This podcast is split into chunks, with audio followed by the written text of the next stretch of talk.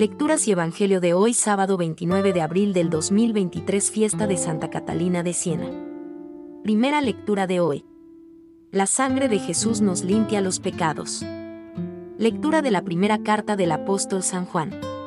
Queridos hermanos, os anunciamos el mensaje que hemos oído a Jesucristo. Dios es luz sin tiniebla alguna. Si decimos que estamos unidos a Él, mientras vivimos en las tinieblas, mentimos con palabras y obras.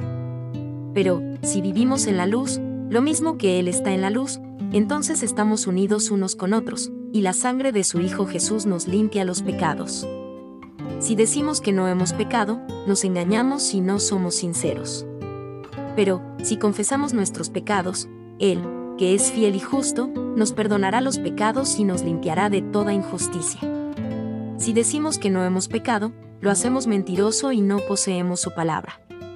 Hijos míos, os escribo esto para que no pequéis. Pero, si alguno peca, tenemos a uno que abogue ante el Padre, a Jesucristo, el justo. Él es víctima de propiciación por nuestros pecados, no solo por los nuestros, sino también por los del mundo entero. Palabra de Dios. Salmo responsorial, Salmo 102. Bendice, alma mía, al Señor. Bendice, alma mía, al Señor y todo mi ser a su santo nombre. Bendice, alma mía, al Señor. Y no olvide sus beneficios. Él perdona todas tus culpas. Y cura todas tus enfermedades. Él rescata tu vida de la fosa. Y te colma de gracia y de ternura. El Señor es compasivo y misericordioso. Lento a la ira y rico en clemencia. No está siempre acusando. Ni guarda rencor perpetuo como un padre siente ternura por sus hijos. Siente el Señor ternura por sus fieles. Porque Él conoce nuestra masa. Se acuerda de que somos barro. Pero la misericordia del Señor dura siempre. Su justicia pasa de hijos a nietos.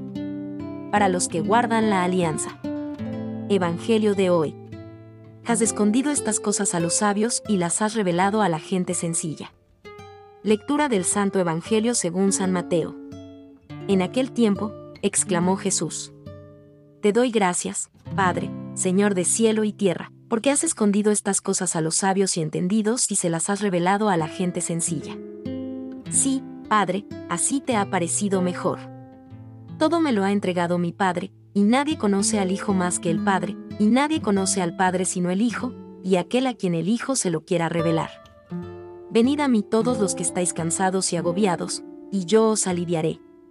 Cargad con mi yugo y aprended de mí, que soy manso y humilde de corazón, y encontraréis vuestro descanso.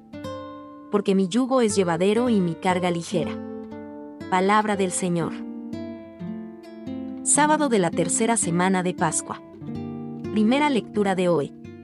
La iglesia se iba construyendo y se multiplicaba, animada por el Espíritu Santo. Lectura del libro de los Hechos de los Apóstoles. En aquellos días, la iglesia gozaba de paz en toda Judea, Galilea y Samaria. Se iba construyendo y progresaba en la fidelidad al Señor, y se multiplicaba, animada por el Espíritu Santo. Pedro recorría el país y bajó a ver a los santos que residían en Lida. Encontró allí a un cierto Eneas, un paralítico que desde hacía ocho años no se levantaba de la camilla. Pedro le dijo, Eneas, Jesucristo te da la salud, levántate y haz la cama se levantó inmediatamente. Lo vieron todos los vecinos de Lida y de Sarón, y se convirtieron al Señor. Había en Yafe una discípula llamada Tabita, que significa gacela. Tabita hacía infinidad de obras buenas y de limosnas. Por entonces cayó enferma y murió. La lavaron y la pusieron en la sala de arriba. Lida está cerca de Yafe. Al enterarse los discípulos de que Pedro estaba allí, enviaron dos hombres a rogarle que fuera a Yafe sin tardar. Pedro se fue con ellos. Al llegar a Yafe, lo llevaron a la sala de arriba, y se le presentaron las viudas, mostrándole con lágrimas los vestidos y mantos que hacía Gacela cuando vivía. Pedro mandó salir fuera a todos.